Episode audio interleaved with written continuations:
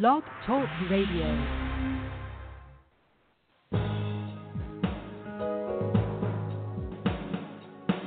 Welcome to The Neil Garfield Show, a presentation sponsored by www.livinglies.wordpress.com, GTC Honors, and The Garfield Firm, serving all 50 states with news and analysis of the latest bank scams against borrowers, homeowners, consumers, and investors, and providing legal representation throughout Florida. This program is for general information only. It is not a solicitation for services or legal representation and should never be used as a substitute for advice from a licensed professional. And now, here's world-renowned financial expert, attorney, and blogger, Neil Garfield.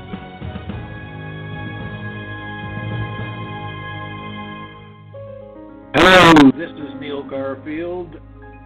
It is Thursday, September 13th. 2018. Our prayers go out to all those facing Hurricane Florence. May they all be safe. Everyone who loses a case, well, not everyone, but lots of people who lose a case scream bias,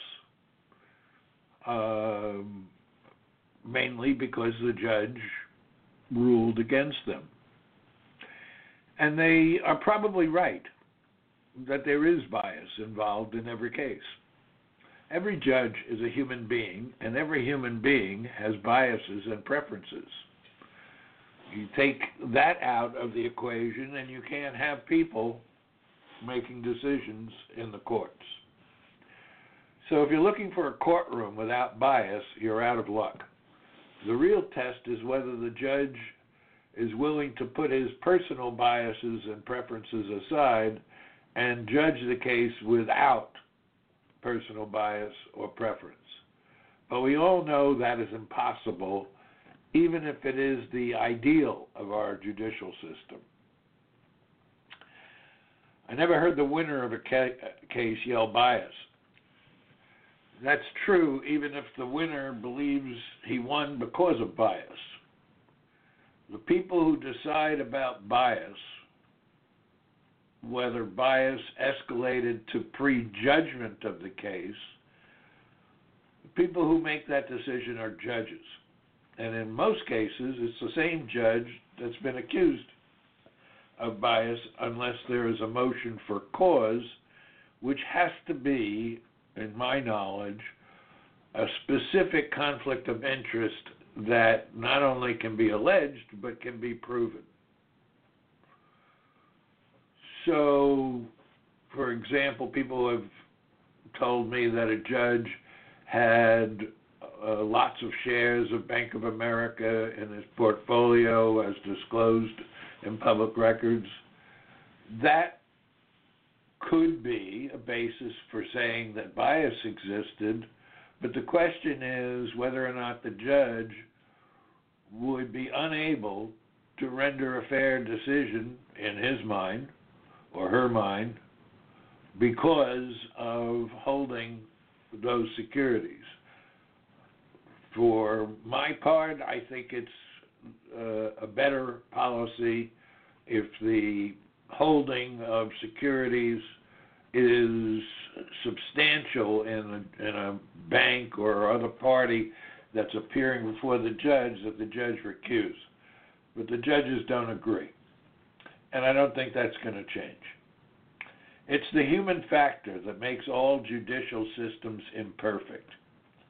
So get off your soapbox and stop yelling about bias and instead figure out what the bias is and attack the bias head on. I'm broadcasting live from Duval County, Florida, and this show is brought to you by the Living Lies blog, GTC Honors, Lending Lies, Amgar, and the Garfield Firm.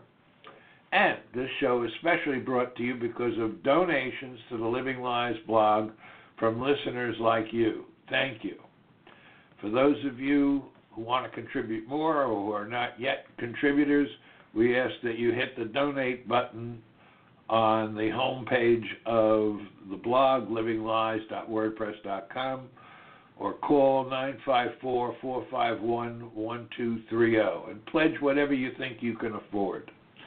If this show has value for you, if our work for the last 12 years, 11 years on the blog, and our radio shows without payment or other support, if that has value to you, then chip in.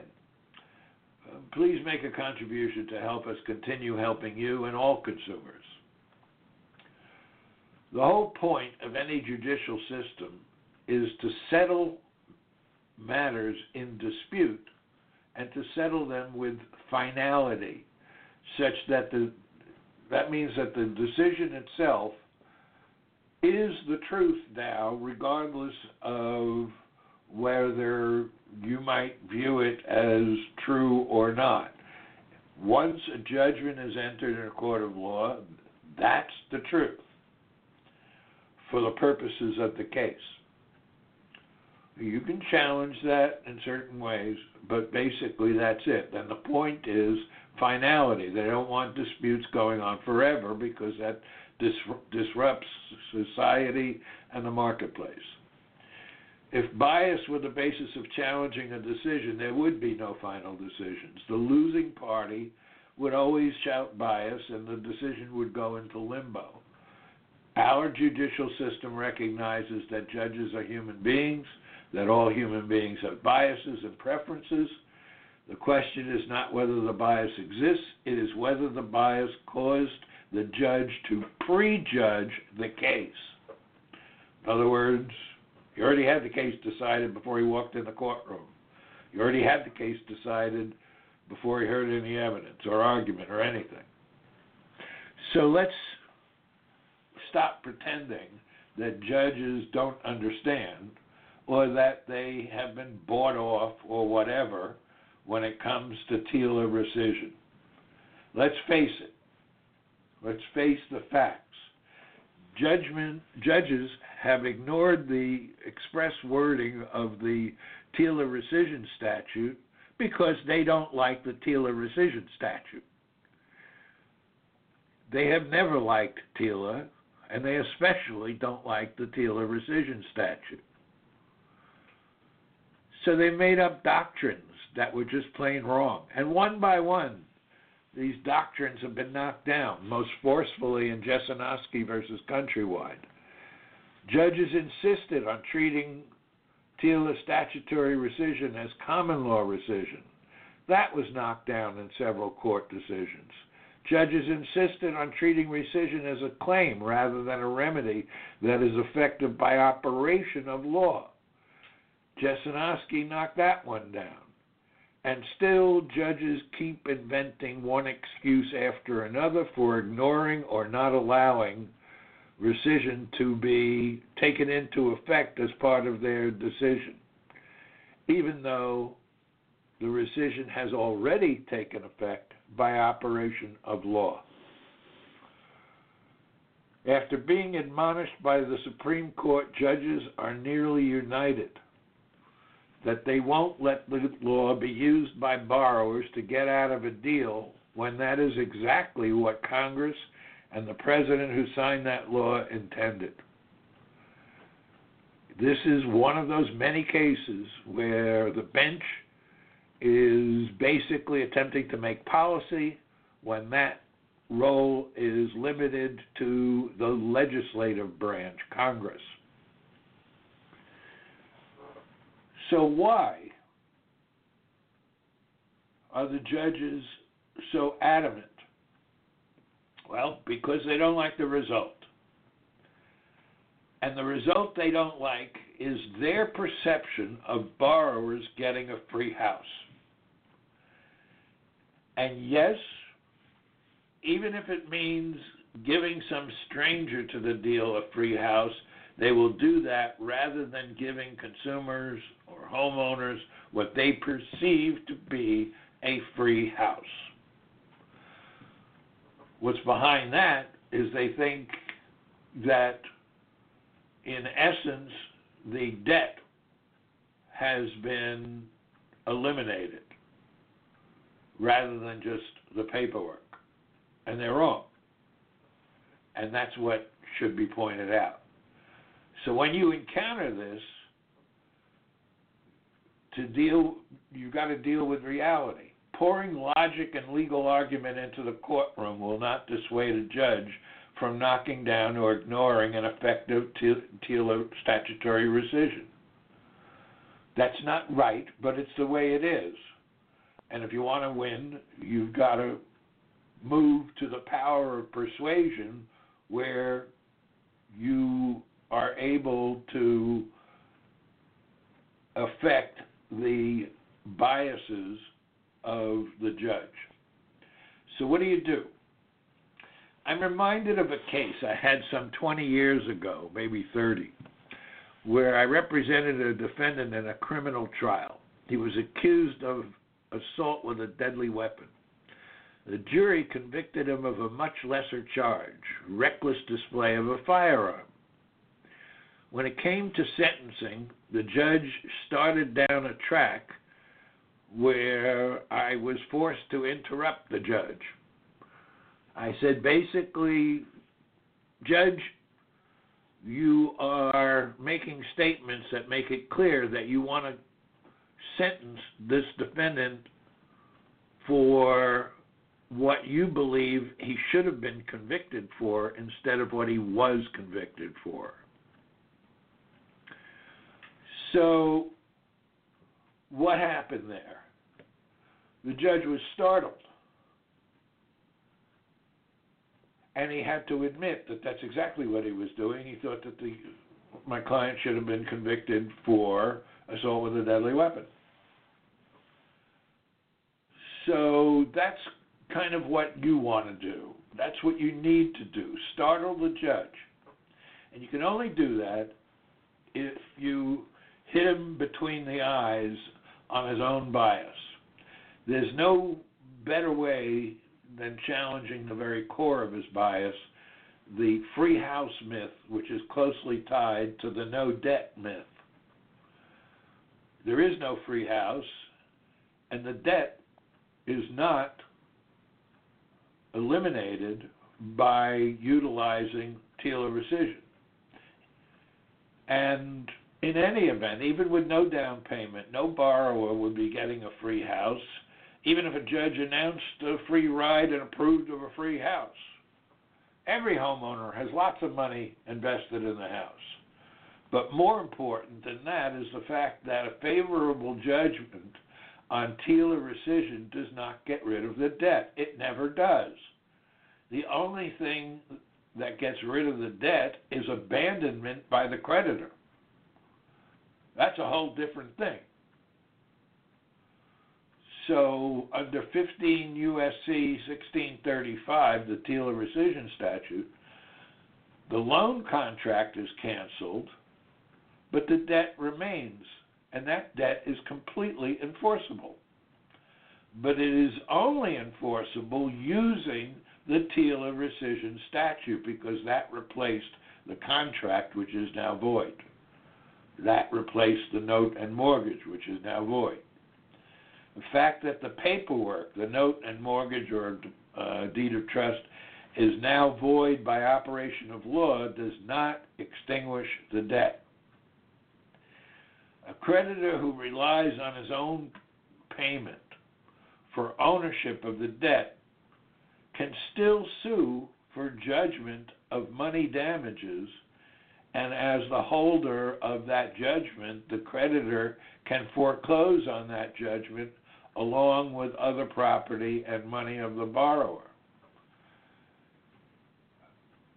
A creditor who has complied with the statute can even get relief from the rescission on the basis that the borrower was unwilling or unable to tender some plan of repayment.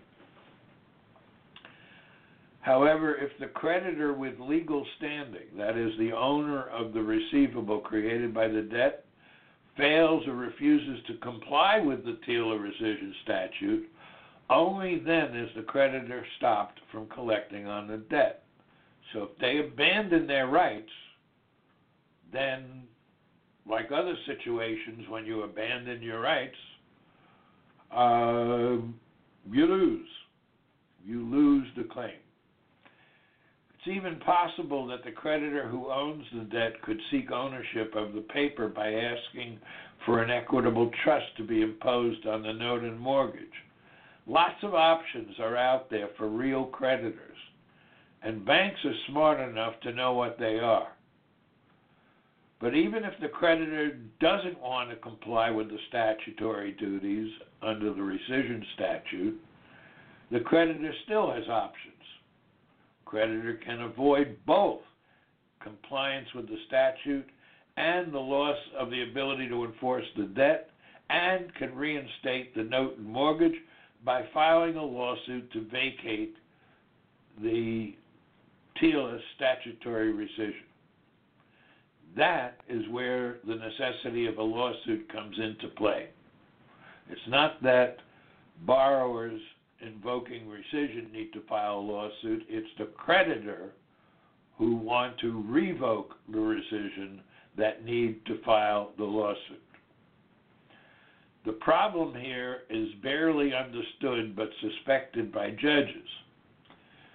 In all these cases where there's some kind of claim of securitization, or even where entities like Citibank try to pretend that there was no securitization, in all of these cases, the foreclosing parties are relying completely on the paper, which is now void by operation of law after the delivery of the notice of statutory rescission.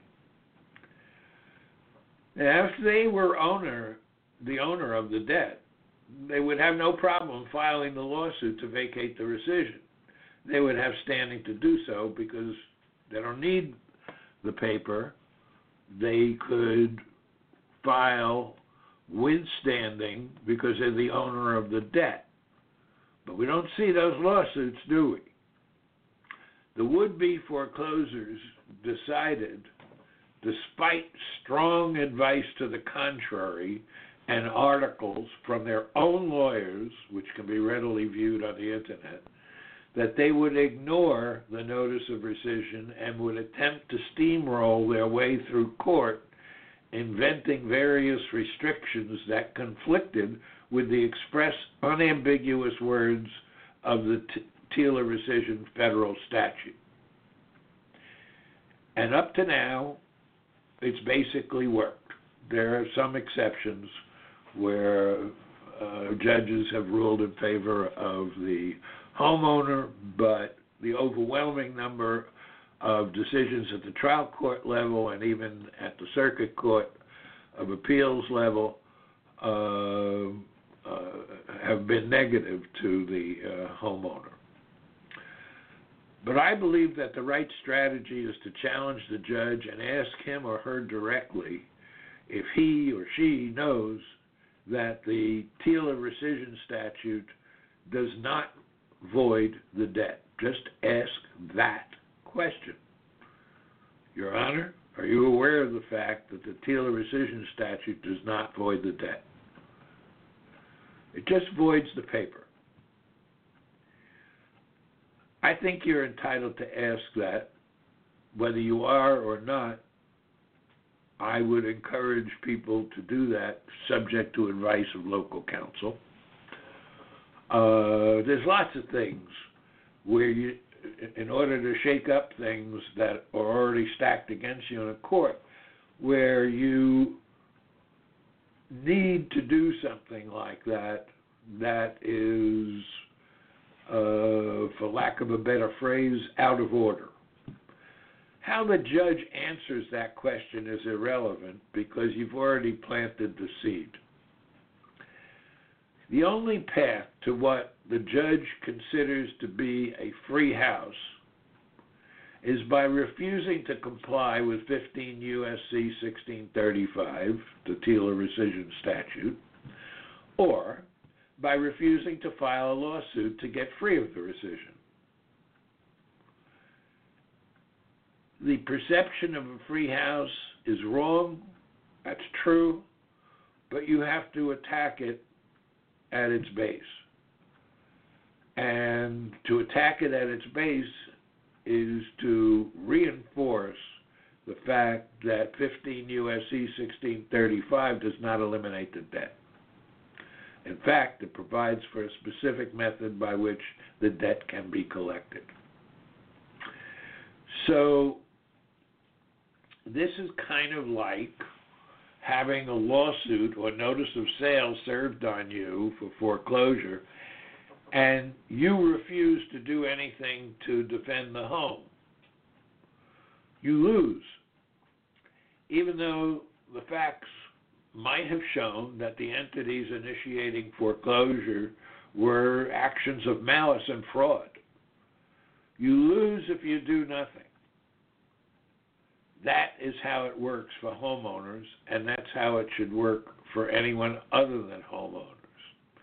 Now, if you use this kind of approach with a judge, you need to be nimble on your feet, and that's why I think it's probably unlikely that any pro se litigant is going to have success in making a direct challenge to the judge.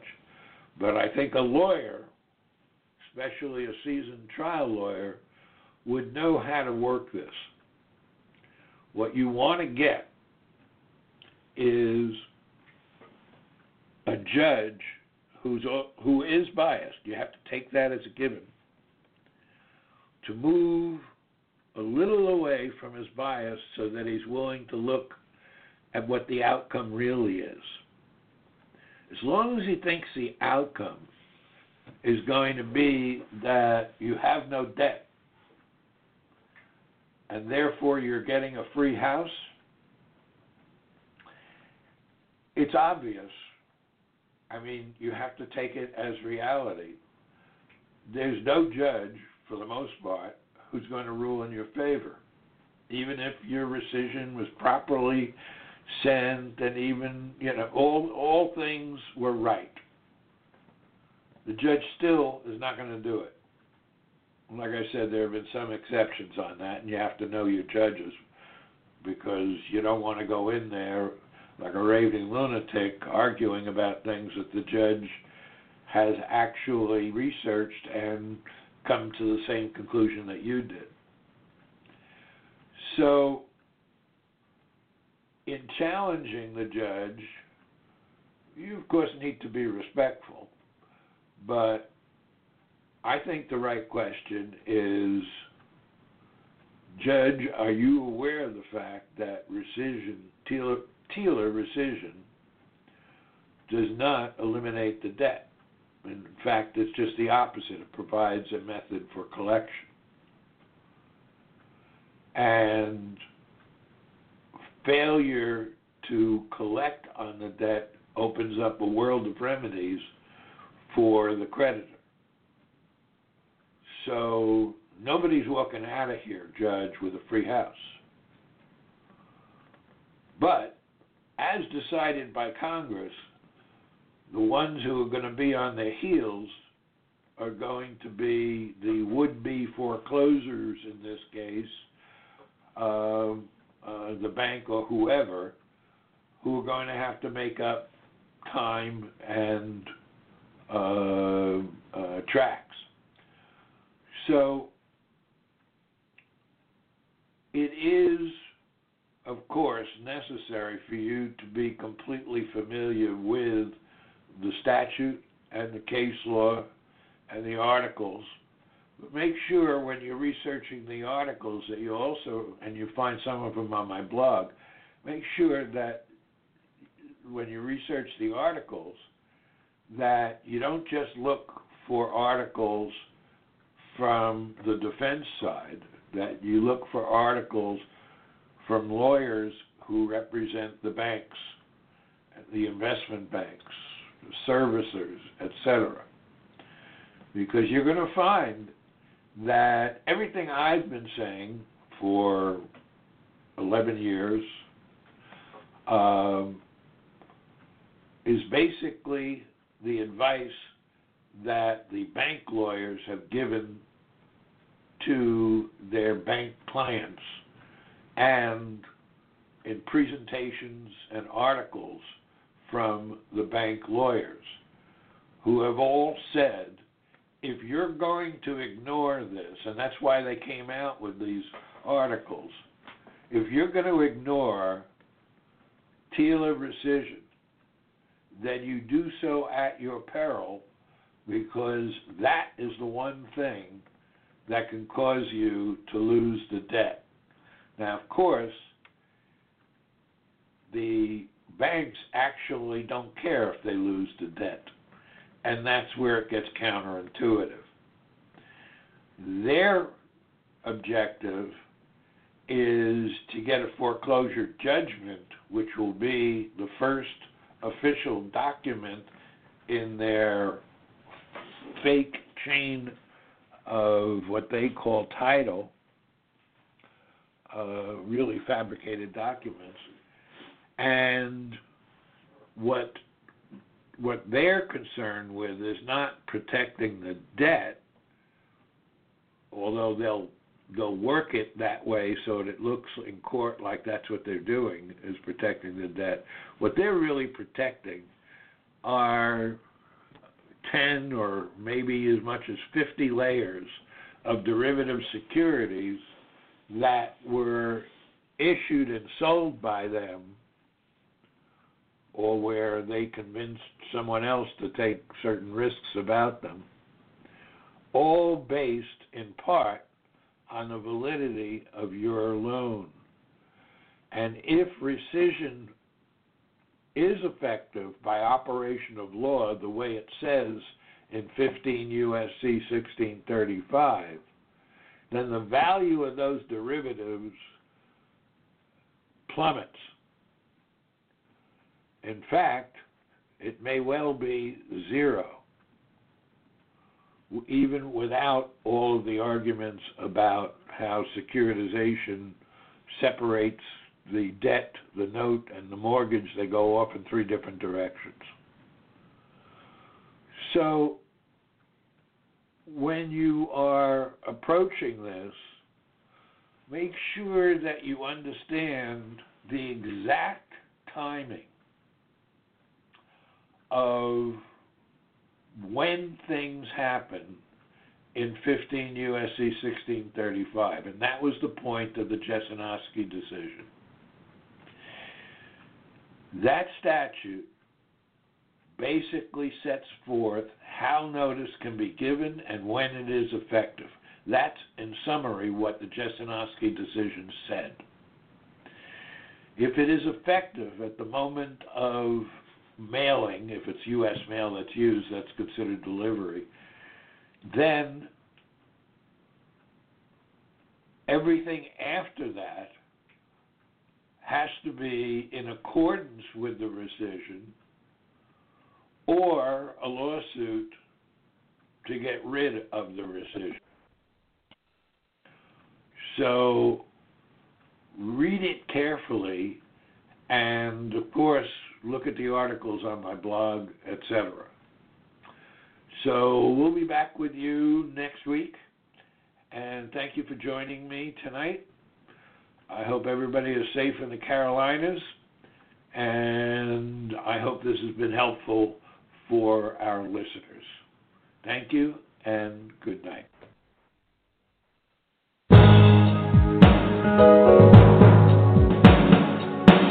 Welcome to The Neil Garfield Show, a presentation sponsored by www.living. Thanks for listening to our broadcast. We hope that you tell your friends about us and let them know that there is hope and help in this financial crisis. Tune in every week to The Neil Garfield Show for free information and advice, and visit our blog daily at The Living Lies blog. We provide support services, the latest strategies, analysis, expert consultations, testimony, and declarations to use in your battle against the largest economic crime in human history. For information concerning Neil, the team at Living Lies, or the law firm, go to www.livinglies.wordpress.com or call 405-1688. The opinions expressed on this broadcast are those of the host and should not be attributed to any other person or entity.